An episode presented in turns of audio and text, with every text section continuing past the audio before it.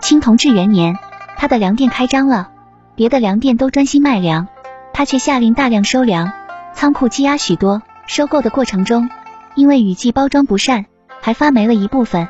他不急于销售，却派学徒去观察别的粮店收粮的过程，到什么地方收，怎么运输，怎么包装保存。这一年纯粹是白忙活了，不但没赚钱，反而压了大量的资金，贴进去不少的花费。年底盘货的时候，有几个学徒看不到前景跑了，管事的匆忙找到他，掌柜的，生意不是这么做的啊，小本生意，并非珠宝，三年不开张，开张吃三年。需快速流通，树挪死，生意要周转才能活。他正低声看粮，都没回头，急什么？今年咱们没亏。管事不解，他接着说：“咱们今年赚了经验。第二年他开始售粮了，管事的很开心，终于要见收益了。市面上的粮总要在精粮中掺杂一些没变的，他却不这么干。精粮就是精粮，一粒沙子不加，一颗没粮不掺，最好的粮。”跟市价相同，差一些的，或者劣等的，低于市价三成销售，市面上都好奇，他怎么赚钱？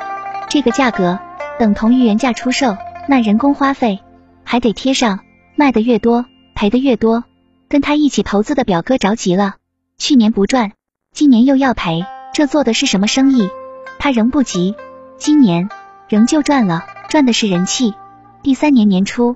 他接到了四川官府及军队的订单，谈好九月供粮，价钱若干。三月，云南大旱，百年不遇，所有农作物欠收，无奈他只能高价收粮。离交粮的季节越来越近，所有人都慌了，建议他不如跑吧，粮食不够，如何面对官府责难？几个通宵没睡，他找同乡借了银子，去江南收购粮食，再花费无数运到四川，算下来赔了大半身家。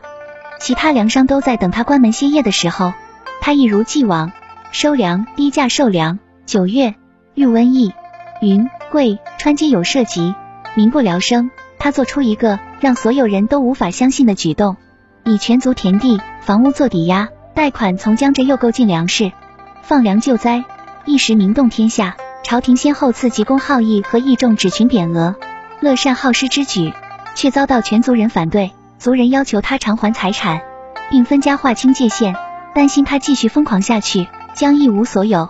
他不急不躁，一一给族人上茶。完了，云淡风轻的说：“今年赚的是信义，来年该是赚钱了。”同治四年，同庆封号粮店经三年后积，生意爆发，官商民都好与他做生意。滇川一带，凡论及粮食。无不说滇南王四乐善好施，信义为先。王敕立数年经营，成滇中富商，人称钱王。